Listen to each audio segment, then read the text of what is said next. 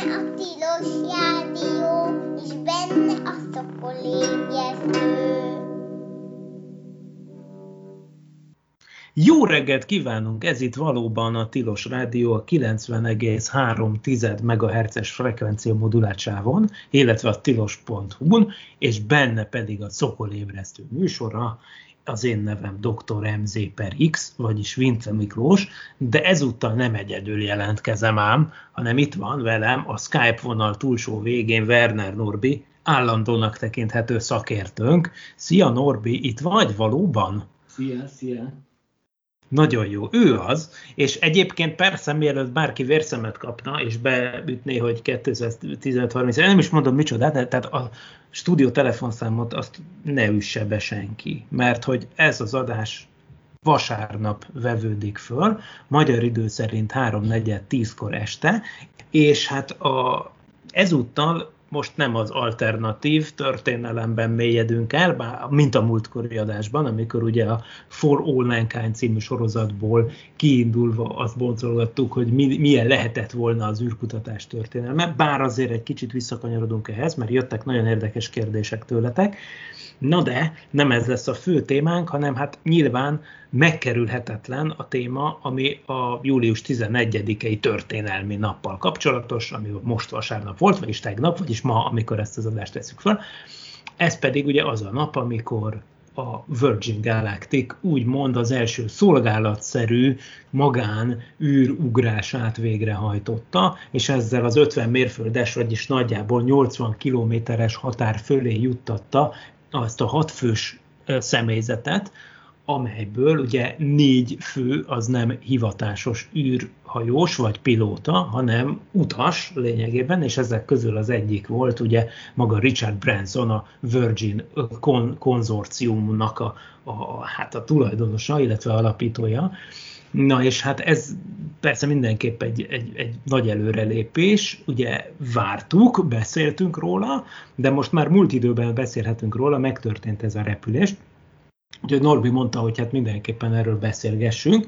Én egyébként teljes mértékben lemaradtam a repülésről, mire hazaértem, addigra már leszálltak, de természetesen, hát ugye a szakértő csapatunk egy másik oszlopos tagja, az öt éves rakétafüst, az végigkövette egyébként a repülés folyamatát.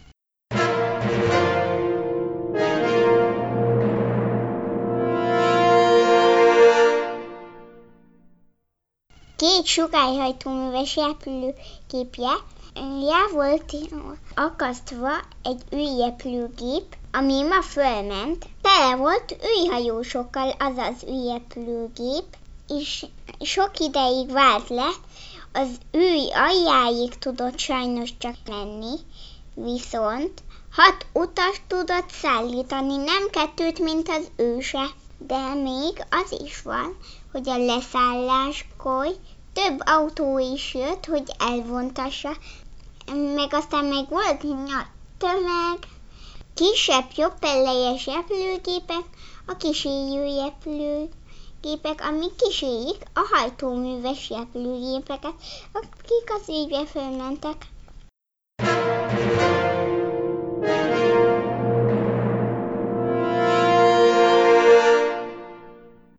Norbi, te szerintem nézted az egészet, igaz? Vagy legalábbis biztosan jobban képben vagy, mint én, aki ilyen módon lemaradtam a történelmi eseményről. Úgyhogy Léci, mesélj erről, hogy mit jelent tulajdonképpen ez az egész mai nap, meg miért fontos, illetve hogy mi történt. Új Mexikóban, amit te nagyon szeretsz. Mondtad, hogy az egyik kedvenc helyed Amerikában Új Mexikó, ahol történt ez a repülés, és ugye, ezt, ezt, ezt, ezt jól, jól gondolom, hogy hogy te nagyon szereted ezt a sivatagos természeti környezetet. Igen, igen. Ez, ez a repülés az úgynevezett Spaceport Amerikáról történt, új Mexikóból. Egy olyan városka mellett van, van ez a hely, amit úgy hívnak, hogy, hogy Truth or Consequences, ami azt jelenti, hogy igazság vagy következmények. Ennek a város... És konkrétan ez a neve a városnak? Igen. Igen. Ez valóban ez a neve a városnak. Igazság vagy következmények. és hát innen történt a repülés 17 évvel azután, ahogy a Spaceship One uh, megkapta az Ansari X-Prize-t. a Spaceship One volt az első olyan űrhajó, ami megjárta kétszer egy rövid időn belül a világűrt, és hát Richard Branson ott volt annál a repülésnél, és hát akkor azt vártuk volna, hogy ő a Spaceship 2-ban, ami ennek a 17 évvel ezelőtti repült űrhajónak a, a, a továbbfejlesztett változata tulajdonképpen azt vártuk volna, hogy, hogy pár évvel később fog repülni, nem 17 évvel később. Úgyhogy, úgyhogy a csúszás itt nagyon nagy, viszont ez egy, ez egy nagyon fontos pillanat, mert még ezután lehet, hogy lesz ez éven két tesztrepülés, de utána ez az űrhajó elkezd rendszeresen turistákat hordani a világűr szélére. És rendszeresen az azt jelenti, hogy, hogy minden nap fognak ezek az űrhajók repülni, azt állítja Richard Branson. Minden nap? Úristen. Na most egyébként hány, hány, hány eszközről beszélünk? Mert ugye a mostani repülés az a Unity nevű Spaceship 2 példány volt, amit Igen. az Eve, vagyis Éva nevű hordozó repcsiről engedtek le, aminek egyébként fun fact, a pilótája, mármint ennek a hordozó repülésnek, ugye a NASA egyik legendás űrhajósa volt, uh, Rick Starko, aki ugye sokszor volt fönt a világűrben, uh, Frederick C.J. Starko, és, de, de ugye ez nem maga, maga a a, izé a Spaceship 2 volt, a Unity, hanem a hordozó, hordozó repülőgép. Igen, szóval, hogy van, van, is, hogy hogy az űrhajós miért nem az űrhajóban ült. igen, igen, de egyébként aki, aki egyébként az űrhajónak a, a pilóta, ugye, na még egyszer, tehát ez úgy néz ki, ez a, ez a furcsa kis cucc, hogy, hogy igen, ezt egy hordozó repülőgép emeli föl, de már ahogy, ameddig ők fölmennek, az már magasabban van, mint ahol a szokásos utasszállító repülőgépek szoktak közlekedni, tehát az már a stratoszféra aljára úgymond felviszi. 14 km magas. Így van, 14 km, nem is annyira aljára a stratoszférának, hogy már rendesen bele, tehát az már majdnem olyan másfélszer magasabban van, mint ahol szoktak közlekedni a sima repülőgépek, és egyébként a rakéta füst által lőtt screenshotokból jól látható, hogy már abban a magasságban is úgy érzi az ember, hogy már ott sötétebb az égbolt azért lényegesebben, mint szokott, és akkor onnan leengedik ezt a tehát kioldják, mint egy bombát, úgymond, vagy mint az X sorozatnak a híres kísérleti repülőgépeit, kiengedik ezt a repülőgépet, ezt a Space, uh, Spaceship 2 Unity-t, ebben az esetben ez a Unity nevű példány, és akkor az bekapcsolja a hajtóműveit, ha minden rendben megy, nem volt ez mindig így, ugye majd arról beszélünk, és akkor utána a, a, elindul a repcsi, ami egy űrrepülőgép, és az elején tényleg ül kettő darab pilóta, akik hivatásosak, akikből az egyik már volt fönt, tehát most a pilóták, most olvasom, az a, pont ennek a Virgin Galactic cégnek a főpilótája Dave McKay volt, és, eme, és mellett a másodpilótája volt Michael Such Masucci, ők ketten ültek elől. Most ők hivatásosak, ő nélkülük ez a cucc, ez nem tudna repülni. Tehát itt állítólag ez egyáltalán nem egy olyan fajta repülés, ami egy automatikus dolog, és a pilóták csak dísznek vannak, hogy beavatkozzanak, hogyha valami nem megy. Ha jól értem, itt ez, ez eléggé pilótaigényes feladat, és közben úgymond az utastérben ült a négy hát küldetés spe, specialista, mission, mission specialist eh, címmel ellátott személyzet, akinek a tagjairól beszélünk, majd, de akkor ezt akarom kérdezni, hogy oké, okay, szóval így néz ki ez a repülés, de hogy hány, hány példány van ebből? Tehát ezt Unity-nek hívják, de hát az, hogyha ők naponta akarnak röpkedni, azért azt feltételezi, gondolom, vagy remélem, hogy legalább azért van még kettő-három, vagy lesz több ilyen űreszköz, vagy, most, vagy erről lehet tudni valamit, hogy most hogy állnak? Hát én most ezt, én most ezt ennek nem néztem rendesen utána, de én úgy tudom, hogy legalább három darab készül. Aha. Aha, igen, igen, igen, én is valami ilyesmit hallottam, még, még, vagy egy videóban láttam, még nem is olyan rég. Tehát ez azért kell, mert jelentkező van bőven, ugye, el, a, ugye a plegykák szerint, mert ez nem egy nyilvános adat érdekes módon, de valami nagy, nagyságrendileg 250 ezer dollárért lehet venni jegyeket, Úgyhogy egyébként, amit beírta a Facebook posztunkra, a Tilos Rádió Facebook oldalára, Juhász Tibor beírta, hogy valóság lett az Amor fördögöktől az a sor, a dalszöveg sor, hogy elérhető szórakozás a fapados űrutazás. Hát annyiból elérhető, hogy, hogy valóban már 700-nál is többen vettek jegyeket, de azért a 250 ezer dolcsi azért az még mindig egy kemény pénz. De hát a Virginesek azt mondják, hogy ez csak az első lépés egy olyan hosszú úton, amikor majd mindenki számára elérhetővé teszik az utazást az űrbe. Ez azért még mindig jóval olcsóbb, mint egy orbitális űrrepülés. Hát igen, ami, ugye, igen. Ami több tízmillió dollárba kerül. Úgy tudom, hogy most körülbelül 50 millió dollárba is belekerül egy, egy orbitális űrrepülés. Igen, igen, és egyébként ugye ezt az egészet, ami most történik, ezt a, a sajtó ugye úgy állítja be, hogy ez a eléggé el nem ítélhető módon, hogy ez a milliárdosok űrversenye. Ugye? Igen. Most mi, mi ez az egész? Ez is tényleg, tényleg egy verseny? Vagy ez most csak véletlenül? Ez most egy verseny, mert Branson utána jelentette be, hogy, hogy, hogy, hogy repülni fog, miután Jeff Bezos bejelentette, hogy július 21-én a holdra szállás évfordulóján fogja megjárni a világűrt.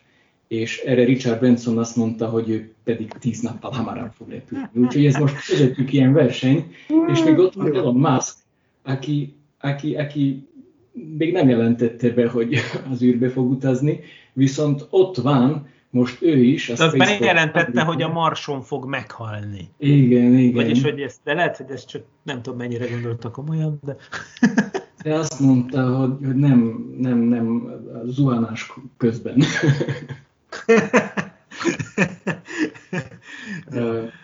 Na, szóval, szóval Elon Musk is most ott van Spaceport Amerikán, és ott bulizik Richard Bransonnál, és ünnepli a mai történelmi pillanatot.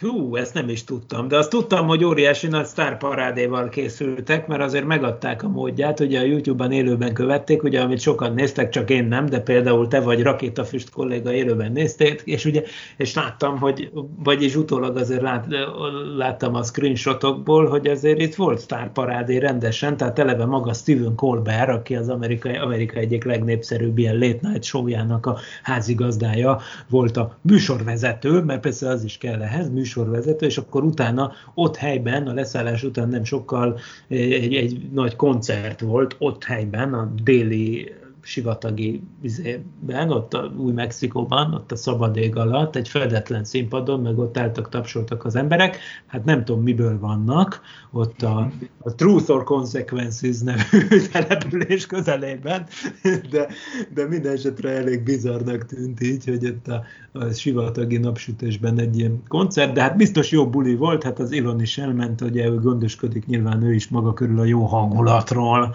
Na most akkor mi van? Hogy... Ja igen, de egyébként ez cuki volt, hogy megkérdeztek a Jeff Bezos-t is, meg ezt a Branson-t is, hogy, hogy ez egy verseny. És mondtuk, hogy nem, nem, nem verseny, de azért mégis, mégis elmondták, hogy hát igen, de hogy azért a Bezosnak a rakétája az magasabbra repül, mert a Igen, igen, de ezek ilyen, ezek tényleg ilyen bagatel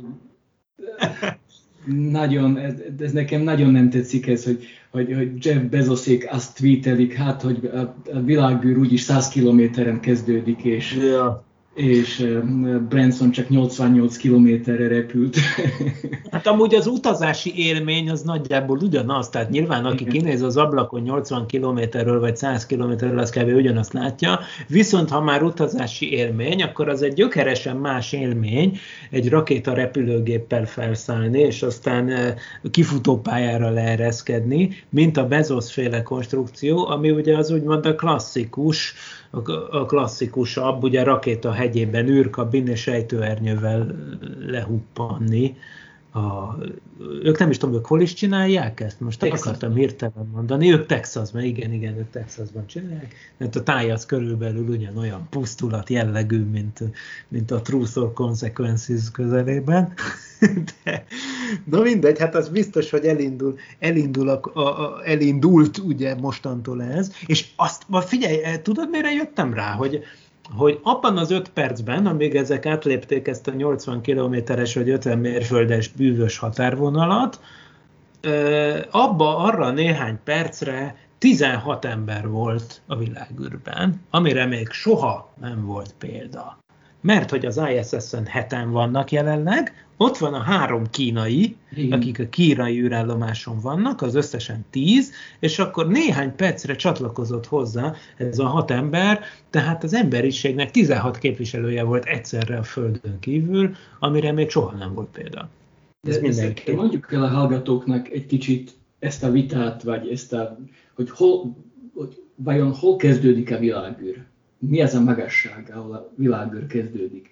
A magyar fizikus Kármán Tódor, ő definiálta ezt először, és ezt Kármán vonalnak is hívják, von Kármán line, ezt a magasságot. El akarod mondani?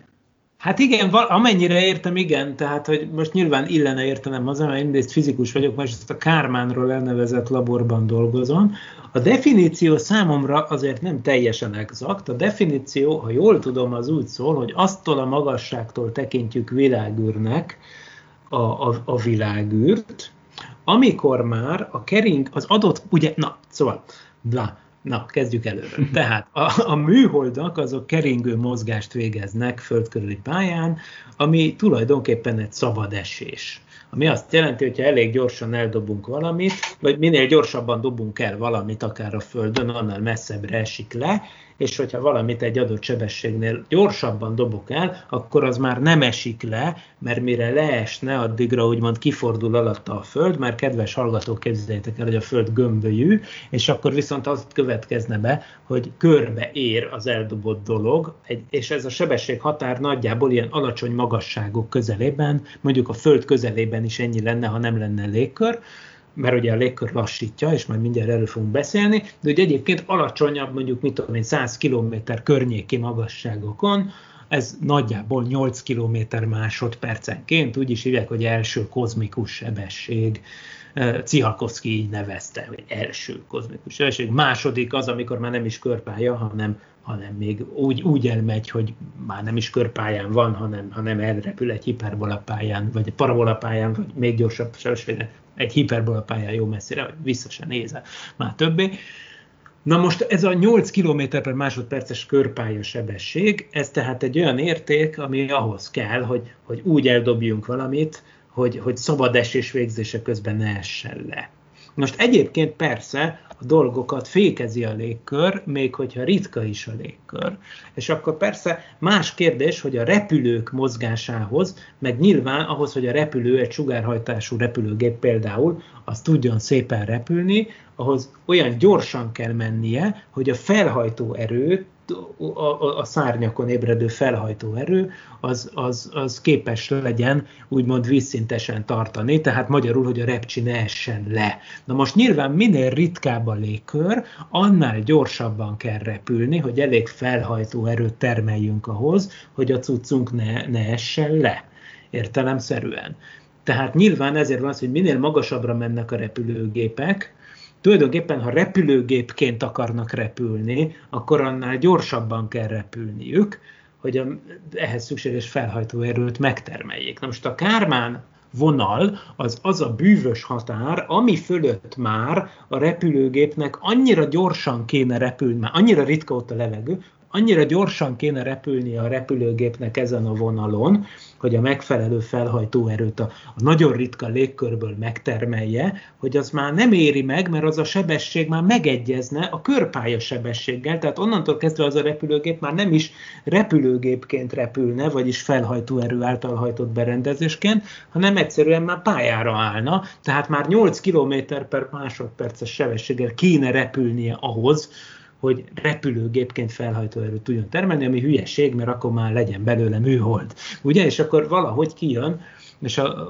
hogy, hogy ennek a magasságnak olyan nagyjából 100 kilométer környékén kell lenni, azért nagyjából, mert nyilván ez a légkör pillanatnyi sűrűségétől függ, sőt, még szerintem attól is függ, hogy milyen eszközzel csináljuk. Na, hát ez hosszú volt, hogyha most szusztanok egyet, hogy vedd át a szót. Szóval de, de én így értelmezem, hogy ez a Kármán vonal. De, de itt el kell mondani azt, hogy pont ez a Kármán vonal, ez nem 100 kilométeren van, hanem körülbelül 80 kilométeren. Ja, értem. Jó. És e, erről cikkek is készültek.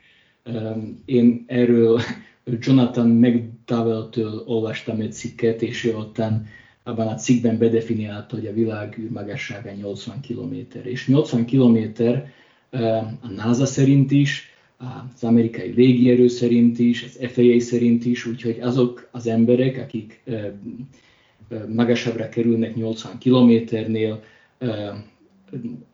ezek, ezek az emberek astronautáknak lesznek nyilvánítva. Viszont a nemzetközi um, um, légi igen, az FAI szerint igen. ez 100 kilométer. Így és, van. De ők is Kármán Line-nak hívják. Ők is ennek ő, hívják. Ugye, ez a, ezt mondja, hogy nem egyértelmű a definíció. Ők egy, ők egy, ők egy nagyon ilyen, ilyen uh, uh, round number. Ja, értem, hogy egy kerek számot kerek, akarnak. Kerek számot akar, akartak úgy, hogy, úgy, hogy úgy lett bedefiniálva a 60-as években, vagy 1960-ban, ha jól tudom.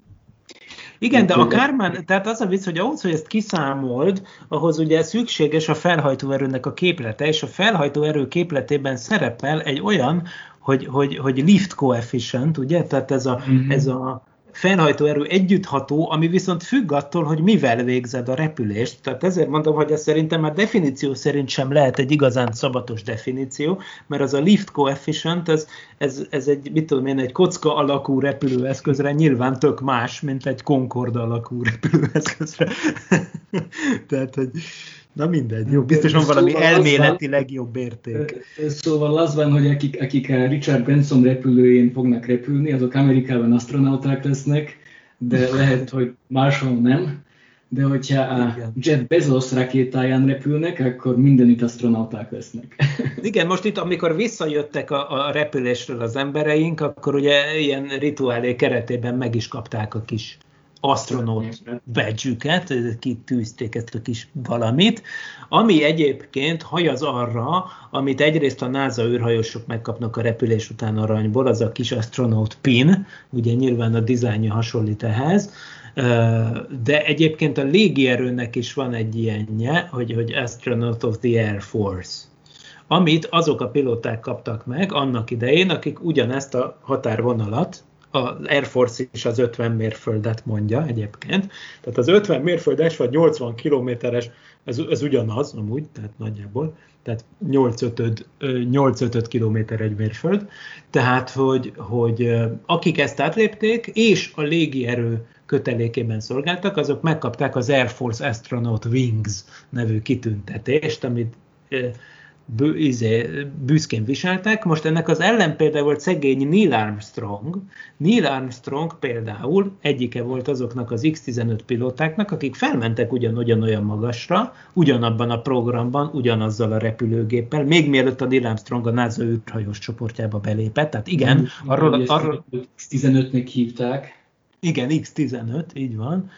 Így van, és, és ugye még mielőtt, ugye ugyanaz a csávó, aki az első ember lett a Holdon, de még mielőtt beállt a NASA kötelékébe 1962-ben, még előtte, eh, ő, ő már NASA alkalmazottja volt, tehát egy civil alkalmazott, de ebben az X-15 programban repült, és el is jutott egyébként abban a magasságban, de mivel nem volt az Air Force tisztje, ezért ő nem kapta meg az Air Force Astronaut Wings-et, tehát még Amerikán belül is tök más, hogy melyik szervezet mit ismer el.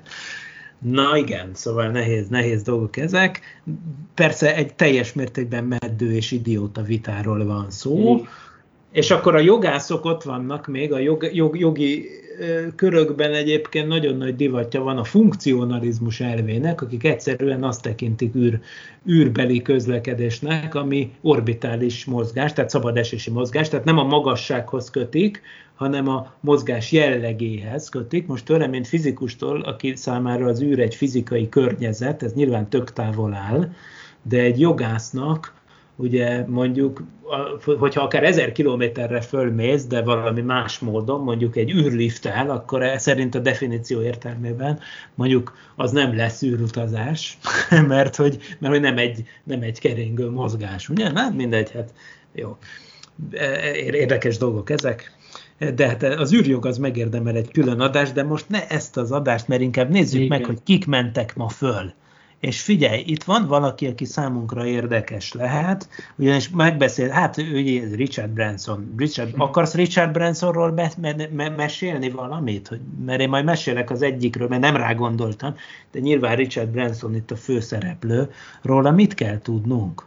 Hát Richard Branson alapította a Virgin lemez céget, lemezgyárat. Az eredetileg egy lemezgyár volt a Virgin? Igen, igen. Ezt nem is tudtam.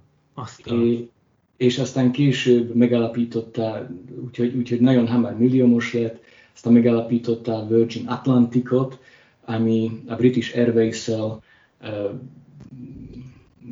uh, konkurált, uh, Atlanti óceán Amerikát Nagy-Britanniával összekötő légitársaság volt a Virgin Atlantic, és aztán később megalapította a Virgin Galacticot.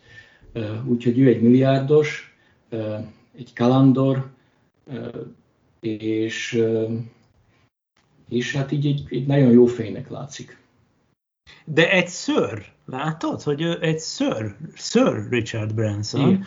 tehát egy igazi brit nemes, tehát lehetsége, lehetséges, hogy az első ször, aki eljutott a világ űrbe.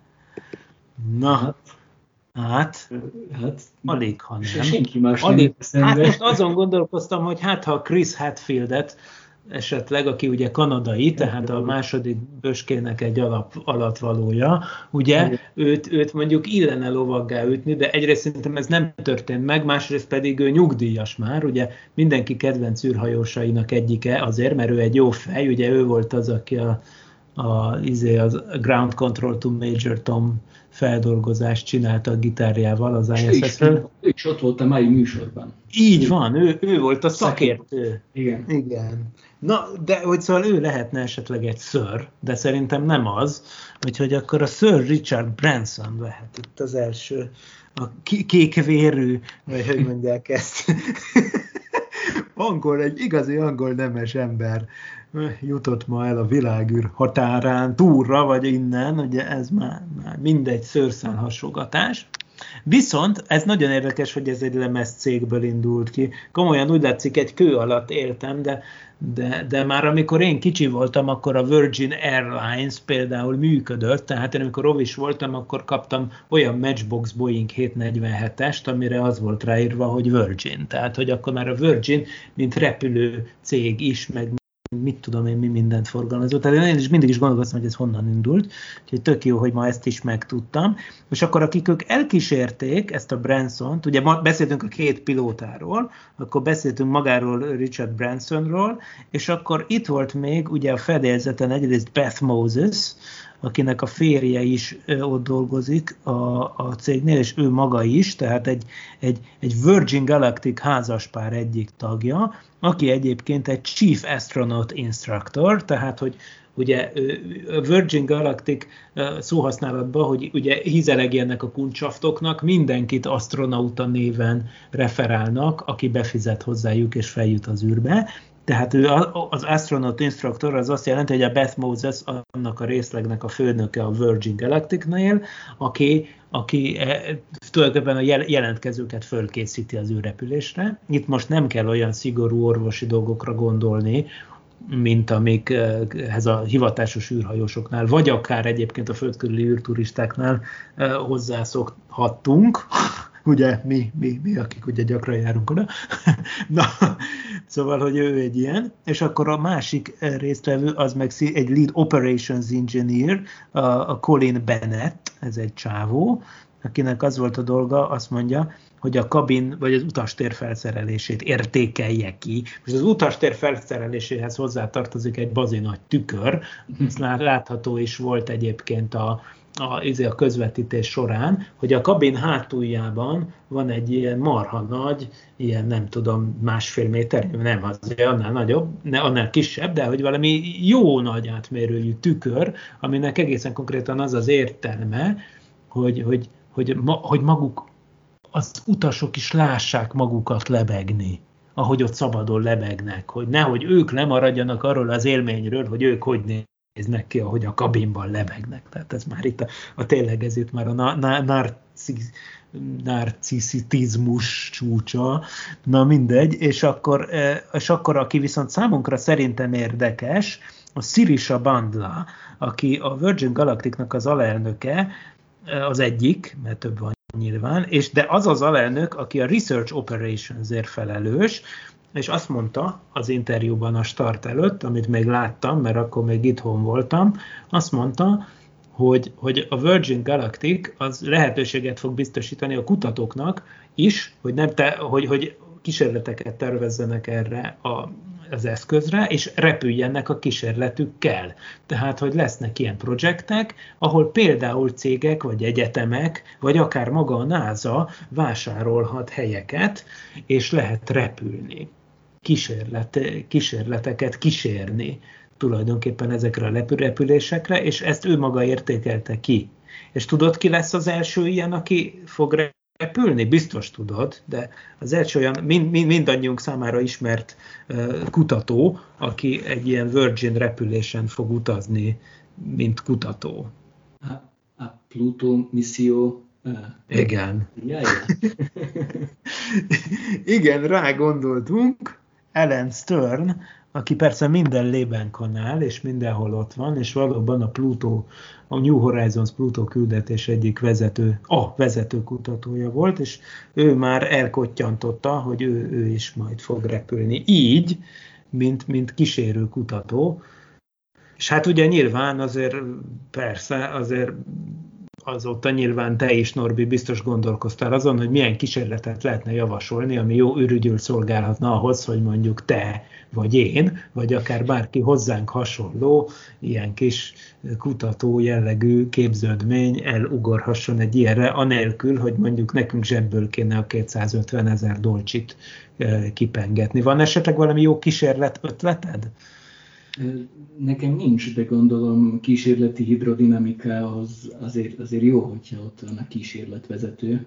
Na igen, hogy igazából ez a nehéz, tehát amikor beszéltük azt az adást, amikor, hát ha nem is űrrepülésen, de azért a stratoszférában már voltál kutatni, azról volt egy adásunk, amikor meg is beszéltük a, a holdi vízkészlet felfedezése kapcsán, megbeszéltünk veled arról, hogy mindjárt kikeresem az archívumból, mely, hogy melyik rész volt, amikor a Sofia távcsővel fönt jártál a stratoszférában, ami egy Boeing 747-esből átalakított csillagászati obszervatórium, tehát egy kvázi űrtávcső, és akkor, az a, és akkor kérdeztem, hogy ott például neked mi dolgod volt. Tehát, hogy ott, ott, ott, tehát ott ugye föl szokták ajánlani a kísérő, kísérő kutatóknak, hogy ott legyenek a, az izé a fedélzeten. Most annak például egyébként volt bármi értelme? Tehát, mert talán ott igen.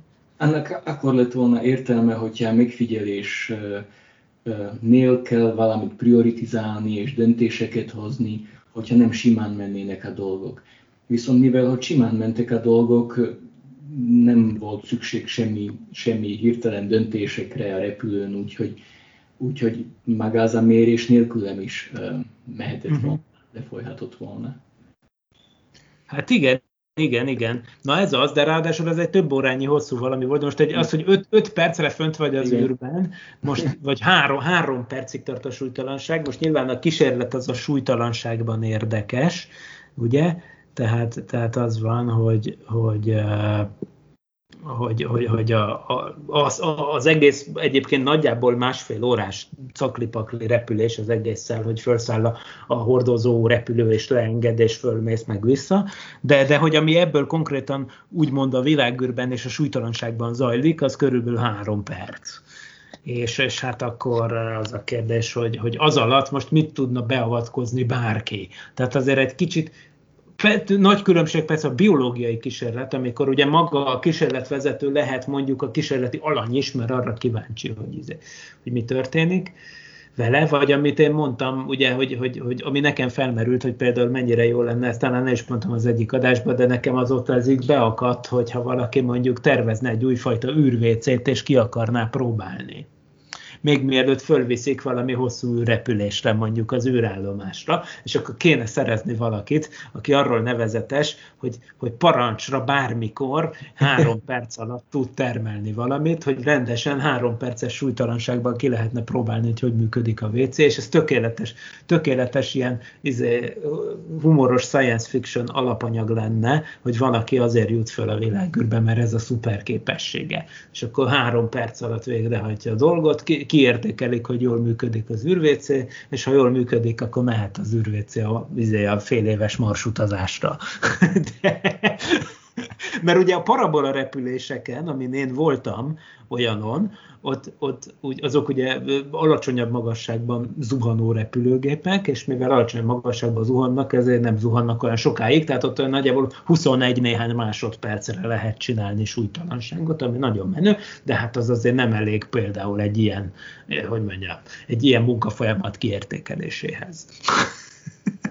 Szóval az a baj, hogy ennél, ennél jobb lehetőség nem jutott eszembe, de most ezért nem állnék neki űrvécét tervezni. Szóval bárkinek bármilyen megvalósítható kísérlet ötlete van, az sürgősen írjon a sokolebresztó kukacgmail.com-ra, vagyis szokolébresztő kukacgmail.com-ra. Na, hát igen. Bocsánat. De, de itt, itt, még, itt még azért beszéljük meg, hogy mennyire lehet kényelmes egy ilyen repülés. Hogy mennyire rázhat, és, és mekkora túlterhelések vannak, vannak rajta. Most ez ilyen nagyon simának tűnik, mert, mert á, á, az űrhajó ott lóg a teherrepülőgépen, az a repülőgép szépen lassan fölszáll, szépen lassan fölemelkedik, körülbelül 13,7 vagy 14 kilométeres magasságba, és hát ott középen kiértékelik, hogy, hogy, hogy minden rendben van-e, és utána a teherűrhajó, vagyis a teherrepülőgép a VMS Eve elengedi a VSS Unity-t és abban a pillanatban a VSS Unity, miután el lett engedve, bekapcsolja a hajtóművét, a, a motort. És ez a motor, ez körülbelül 60 másodpercig megy. Viszont én úgy tudom, hogy a tesztrepüléseknél ez a 60 másodperc nem volt mindig teljesen kellemes, mert a Spaceship 2 úgynevezett hibrid hajtóművet használ ahol a, ami, ami se nem folyékony, se nem szilárd, de na, a, a, az üzemanyag az szilárd, viszont folyékony oxigén megy a szilárd hajtóanyaghoz. És ez olyan dolgok történtek, ezt a szilárd hajtóanyagot, ezt, ezt képzelhetjük valamiféle ilyen, ilyen guminak, vagy, vagy valami olyannak. És ami történt az égésnél, hogy ebből, ebből ilyen darabkák szakadtak le, és amikor ilyen darabkák szakadtak le, akkor, akkor úgy, úgy rendesen megrázta az űrhajót, és a pilóták erre, erre azért eléggé panaszkodtak még el az első tesztrepülések során. Nem tudom, hogy ez a probléma mennyire lett megoldva, viszont ez nem volt annyira kellemes. Te erről tudsz valamit, Miki? Nem, nem, én erről most, most hallok igazából először. É, amiről tudok valamit, az az, hogy, hogy bár nem tudom, ez mennyire tér el a témától, de hogy ezért ezekkel a hajtóművekkel a fejlesztési folyamatban is komoly bajok voltak, olyannyira, hogy halálos baleset is történt. Tehát azt jól mondtad, hogy, hogy jó sok idő eltelt azóta, hogy, a, hogy a Virgin Galacticnak a, a, na, amúgy egyébként ugye az a Spaceship van, amit emlegettél, ami most jelen, ami annak idején elnyerte az Ansari X-díjat, és most jelenleg Washingtonban van kiállítva az Air Space Múzeumban, az ugye még a Scaled Composites nevű cégnek volt a terméke, amit Burt Rutten, így van, bizony, és akkor azt fölvásárolta egyébként a Branson féle Virgin Galactic, vagyis akkor alapult meg a Virgin Galactic, tehát a Virgin az valahogy be, így, így megvette ezt a kezdeményezést, és akkor utána neki láttak fejleszteni, és ahhoz képest nem telt olyan sok idő, hogy már megépítették ezt a Spaceship Two, de 2014-ben, vagyis, vagyis hát azért az már jó sok éve volt, 2014-ben, 7 évvel ezelőtt történt egy, egy halálos baleset.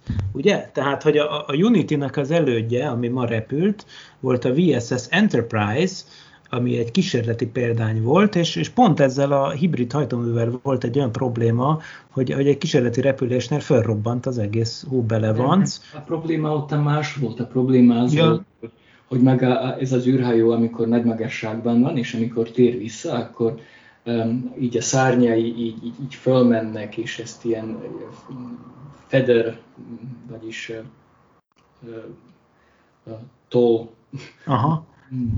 igen, igen, igen. És, igen. És, és a pilóta uh, uh, ezt, ezt a módot így uh, kibiztosította és, és akkor emiatt történt a katasztrófa. Úgyhogy ez, ez, ez, ez egy pilóta hiba volt. Ez nem igen, volt. az pilóta hiba volt, igen, igen, igen. Csak persze valóban akkor tesztelték először ezt a fajta hajtóművet, de igazad van, hogy, hogy itt igazából nem pilóta hibára vezethető vissza, és egyébként az egyik pilóta meghalt, a másik pedig túl is él, túlélte, csak, csak nagyon, nagyon megsérült. Szóval ez persze nyilván rengeteg, ezt nagyobb, nagyban visszavetette az egészet, mert már egyébként 2014-ben, akkor ugye még Kaliforniában, a Mojave sivatagban volt ez a teszt, tehát akkor még nem is létezett ez az új, új Spaceport America, az új mexikói, Szóval, hogy, hogy igen, ott, ott voltak gondok a fejlesztés során, és, és akkor, onnan, akkor onnantól kezdve hiperóvatos tempóra kapcsoltak. Még itt elmondhatjuk azt is, hogy, hogy ez az űrhajó amúgy nem ér el egy annyira nagy sebességet, a maximális sebessége Mach 3 visszatérésnél, ami, ami sokkal, de sokkal kisebb sebesség, mint amit az űrhajók érnek el, amikor térnek vissza a légkörbe a föld körüli pályáról. Uh-huh. Úgyhogy a Mach 3 ennél vannak, vannak katonai repülőgépek, amik elérik ezt a sebességet, úgyhogy az ilyen az ilyen suborbitális ugrásokhoz nincs szükség ennyire nagy sebességre. Uh-huh. Uh-huh. Igen, tehát ez a hangsebesség háromszorosa, hogyha valaki a Mach számokkal nem lenne tisztában, az most már tudja, hogy Ernst Mach német fizikus tiszteletére egy Machnak hívjuk a hangsebességet, ami egyébként vagyis a sebességnek és a hangsebességnek az aránya a Mach szám, és amikor az egy, az azt jelenti, hogy éppen annyival megyünk, mint a hang, ami persze magasságfüggő, tehát nyilván a légkör fizikai állapotától, sűrűségétől, hőmérsékletéről, től, még páratartalmától is függ, hogy éppen mennyi a hangsebesség. És nyilván egyébként ráadásul minél magasabbban vagyunk, annál lassabban megy a hang is egyébként. Úgyhogy igazából valóban nem olyan brutálisan gyorsak ezek az eszközök ahhoz képest. Ez tényleg egy kicsit meglepő lehet. Na jó, hát akkor elindult ez, és nyilván majd legközelebb beszélni fogunk a következő nagy akcióról. Július 20-án lesz tehát a, a milliárdosok űrversenyének a következő fel, e, felvonása. Az mondjuk mindenképp egy érdekes dolog, szerintem, hogy kit visz magával a Jeff Bezos, aki ugye egyrészt a tesóját viszi magával, ezt már múltkor megbeszéltük, hogy a tesóját viszi magával, és egyébként ezzel ez lesz az első alkalom, hogy, hogy egy testvérpár eljut az űrbe egyszerre. Tehát már voltak már olyan űrhajósok, akik tesók, sőt ikertestvérek is, de hogy egyszerre fölmennek testvérkék az űrbe, hát ilyen még nem volt. Július 20-án, vagy hát magyar idő szerint az már 21-e lesz az esélyes, lehet, igen, de, de, de akkor ez meg fog változni. Viszont azóta gurított egy nagyot a Jeff Bezos a PR fronton, mert megnevezte, hogy egy 82 éves kísérő is lesz ezen a repülésen, vagyis utas, aki nem más, mint Wally Funk, vagy Wally Funk, aki ezzel a legidősebb ember lesz, aki a Kármán vonal fölé fölé jut, simán ráverve John Glennre, a, aki ugye 77 évesen ment föl második űrrepülésére a Discovery fedélzetén 1998-ban, amikor még kicsik voltunk. A Wally Funk viszont hát szintén egy legenda, egy űrlegenda, ha úgy tetszik, vagy hát mindenképp egy, egy aviation pioneer, vagy egy, egy ilyen rep, tehát a, a, és egy nő, hát ezt nem, mondtuk, nem tudom, mondtam el, szóval egy hölgyről van szó, és, és, és hát róla, róla, róla ugye lehet tudni dolgokat, én nem tudok róla sokat, benned bízok, Norbi, hogy mit kell tudnunk Wally, Wally Funkról. Hát azt, hogy benne voltál az úgynevezett Mercury 13-ban, és lehetett volna egy női űrhajós, hogyha abban az időben a NASA úgy döntött volna, mint ahogy az alternatív realitásban, amiről két hete beszéltél. Úgyhogy ő, ő 1961-ben részt vett egy űrhajós tréningen, mert NASA akkor azt fontolgatta, hogy női űrhajósokat is fognak az űrbe küldeni, és erről valamiért a NASA aztán később lemondott. És most, 60 évvel később, Wally Funk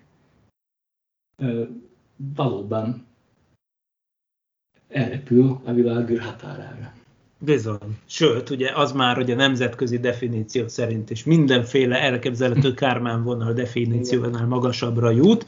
Most egyébként a NASA interpretációjában úgy néz ki ez a Mercury 13 történet, hogy az igazából nem is az ő projektjük volt, hanem a Lovelace klinikának a magánprojektje, ami ugyanaz a klinika volt, akit a NASA megbízott, hogy a Mercury űrhajósokat, a férfiakat válogassa ki, és akkor ennek a vezetője, a maga Randy Lovelace egyébként, doktor, tábornok, vagy kicsoda, ugye, ez egy katonai bekötésű magánklinika volt az a Lovelace klinika, szóval nem is tudom igazából érdekes itt az amerikai egészségügyi rendszer minden szempontból, Na, de hogy ez az ő ötlete volt, hogy nőket, és ha már kitalál, kidolgoztuk ezt a Mercury űrhajós kiválogató izét, meg centrifugát, meg mindenféle ilyen dolgokat, hogy mi minden fiziológiai tesztelésen kell végigmenni, hogy valaki bekerüljön az űrhajós csoportba, akkor nézzük meg, hogy nők hogy reagálnak erre. Hát a nők csodálatosan reagáltak rá, tehát tényleg 13 nőt sikerült összeszedni, akik, akik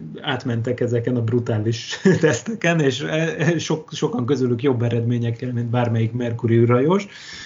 De a NASA aztán ugye hivatalosan nem kért a dologból, pedig azért mondom, hogy ez a NASA egy kicsit kihátrál a dologból, mert kétségtelen, hogy, hogy a kiválogatás folyamatában a NASA intézménye is részt vettek, mert például a Lovelace klinikának centrifugája, amit emlegettünk, az nem volt. Tehát a NASA és a légierő kellett ahhoz, hogy egyáltalán kiválogassák ezt a 13 nőt, tehát nem igaz, hogy semmilyen szempontból nem volt benne a NASA, de mostanában úgy igyekeznek csomagolni a dolgokat. De egy biztos, hogy most akkor végül is hát ez egy gyönyörű megfejtés lesz, hogy a New Shepard nevű rakétán, és az igazi hét Mercury űrhajós közül az elsőnek űrbe mhm. jutó űrhajósról elnevezett rakéta hegyében ott lesz a Mercury 13-nak nevezett csapatnak az egyik tagja. 82 éves, hát ez fantasztikus. Na, Na jó, de erre majd még úgy is visszatérünk, viszont itt az adás vége felé még mindenképpen e, e, beleolvasnék azokba, hogy milyen jó kis üzeneteket kaptunk, és akkor erre valamit reagáljunk. Az egyik egyébként Péternek a kérdése volt, amit becsattant az e-mail fiókunkban, aki azt kérdezi, hogy azt mondja, hogy nagyon érdekelne, mi annak a pár hónapos hírnek az utóélete, miszerint az önjáró kínai holdszonda valamilyen érdekes zselés anyagot talált a hold túlsó oldalán, vagy ez csak kacsa volt?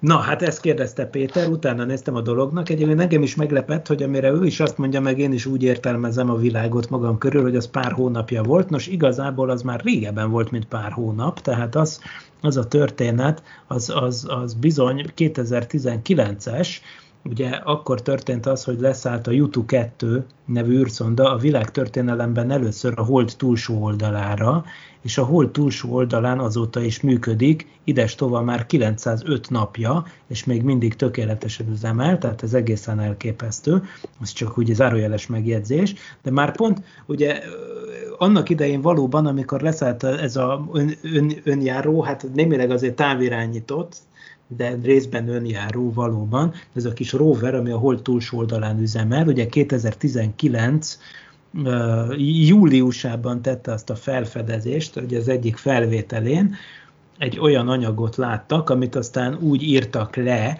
a kínai nyelvű izék, űr, űrhírforrások, ami hát valahogy elvileg úgy van, hogy hát valakinek ez talán segít, nem tudom, hogy, hogy Zhao Zhuang Wu, ami elvileg azt jelenti szabad fordításban, hogy gél vagy zselészerű anyag, de igazából aztán utána megvizsgálták, és pont 2020 júliusában, tehát már egy éve megjelent tudományos közlemény a témáról, az Earth and Planetary Science Letters nevű tisztességes tudományos folyóiratban, hogy, hogy megnézték alaposabban ezt a, ezeket a felvételeket az elsőre zselészerűnek tűnő, amennyiben a fordítás helyes, anyagról, és, és ráadásul a spektrométert is odafordították, hogy megállapítsák, hogy miből van, és lényegében arra jöttek rá, hogy ez egy ilyen zöldes-szerű anyag, ami viszont nem zselés, csak úgy néz ki, igazából itt olvat üvegdarabokról van szó, ami nagyon hasonlít ahhoz, mint ami Norbi emlékeim szerint neked is van otthon tektited, ugye?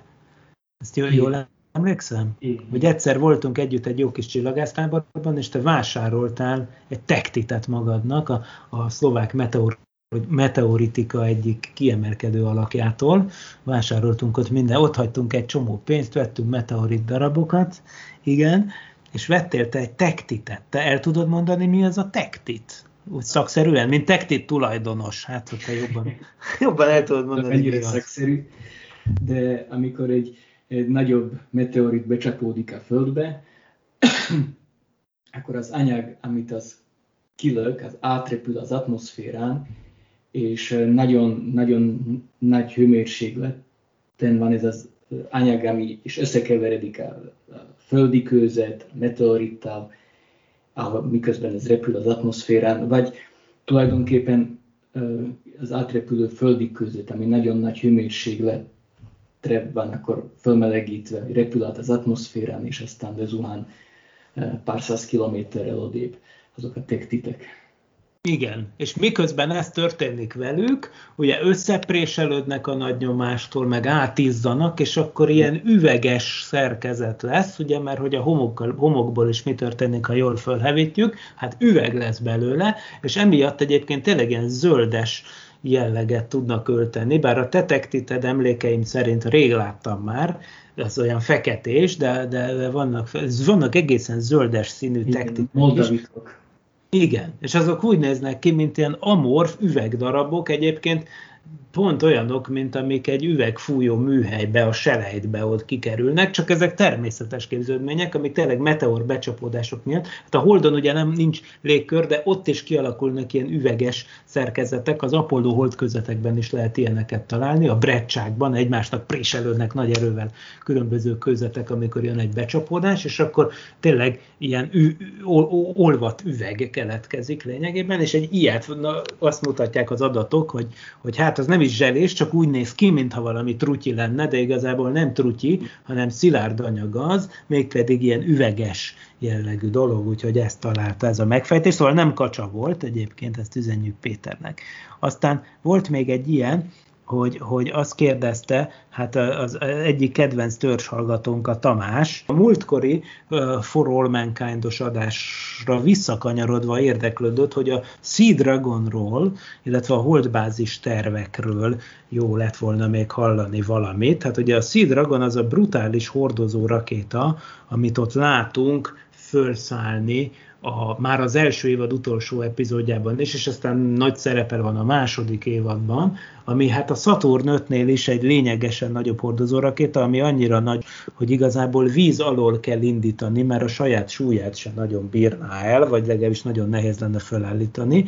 És ez valóban egy létező terv volt, egy 1962-es terv, egyébként az elég excentrikus és különleges Robert Truax nevű mérnök tervezte, aki aztán később olyan dolgokat is csinált, mint gőzhajtású rakéta, rakéta repülőgép. Az Aerojet nevű cégnél dolgozott, és 1962-ben kidolgozta ezt a hatalmas kétfokozatú rakéta tervét, ami lényegében a vízbe sűjesztve indult volna el. Sima, teljesen sima RP1-es kerozin és, és, és folyékony oxigén hajtóanyaggal működött volna, és igazából a Saturn 5-nél jóval nagyobb tolóerőt tudott volna biztosítani, amint ezt egyébként helyesen bemutatja a For All Mankind sorozat is és, és azzal lehetett volna tulajdonképpen gazdaságosá tenni magát az indítást, hogy nem kell, nem kell egy, hogy hívják ott indítani, építeni egy nagy indítóállást és, és hasonlót, hanem egy hajó elviszi az óceán közepére, a csendes óceánra. Ugye a filmsorozatban Guamból indítják, Guam, Guam közeléből, ahol van egy amerikai katonai támaszpont, és akkor egy hajóval odavontatják, besüllyesztik tulajdonképpen hatalmas rakétát a, a vízfelszín alá, és akkor ott begyújtják az egyszem gigantikus rakétahajtóművét. És, és hát ez nem jutott sokáig ez a fejlesztési terv, tehát ez egy tervtanulmány volt 1962-ben, egy ideig valóban érdeklődött iránta a NASA, de nem a NASA-tól származik az ötlet, hanem ettől az Aerojet cégtől, és azon belül konkrétan a, a Robert Truax-tól, és hát aztán utána elsöpörte ezt az Apollo program, tehát igazából nem jutott sokáig ez a fejlesztési terv, amit szintén kérdezett Tamás, hogy mi a helyzet a holdbázis tervekkel. Hát a holdbázis terveket nem vitte túlzásba a NASA, én úgy látom. Még a NASA előtti időkből találtam egy baromi érdekes tervet, ami eléggé hasonlít arra, ami a sorozatban van, hogy katonai bázist létrehozni a Holdon. Ez volt a Horizon, Project Horizon, ami a, a, az 1959-ben vetette fel az amerikai hadsereg, bőven a Kennedy beszéd előtt volt, még egyszer 1959-es terv, nem, nem nagyon jutott sokáig, de itt olyan terv szerepelt, hogy 12 katona jusson el a Holdra, aztán ők is belefutottak abba, hogy igazából semmi értelme nincs annak, hogy katonákat küldjünk a Holdra, mert semmiféle hadászati jelentősége nincs annak, hogy katonák legyenek a Holdon, úgyhogy igazából ez a projekt sem jutott a első vázlatnál, meg néhány szép festménynél tovább. És a harmadik érdekes kérdés, ami bejött, az pedig Gerinek a levele volt, amit ő madarász sejtésnek hív. Én nem hallottam meg ezt a kifejezést, de, de magát az elméletet, azt persze hallottam, ami úgy szól, hogy a Fermi paradoxon, amiről beszéltünk néhány adással ezelőtt, tehát a Fermi paradoxon feloldására, vagyis hogy hol van az összes többi földön kívüli lény, az lehet egy értelmes magyarázat egyesek szerint, hogy igazából egy szimulációban élünk és az egy, egy, izé, egy játékban, egy számítógépes játék lakói vagyunk, és hát azért nincsenek itt a többi civilizációk, mert azokat túl nehéz lett volna lekódolni leprogramozni. Azt mondom Gerinek, hogy van nekünk a társműsorunk, a Parallaxis Podcast, és annak volt egy adása, amiben ezt a kérdést kiveséztük, hogy a lepke álmodik, engem szimulált világban élünk, ez volt az adásunk címe, ami a 37. Parallaxis Podcast volt, és ez is, mint minden Parallaxis Podcast visszahallgatható a honlapunkon, ahol egyébként a szokolébresztő adások is visszahallgathatók, ami úgy szól, hogy parallaxis.emtv.hu, de most az adás időnknek csúnyán a végére értünk már, úgyhogy el is köszönünk a hallgatóktól. Két hét múlva találkozunk. Sziasztok! Sziasztok!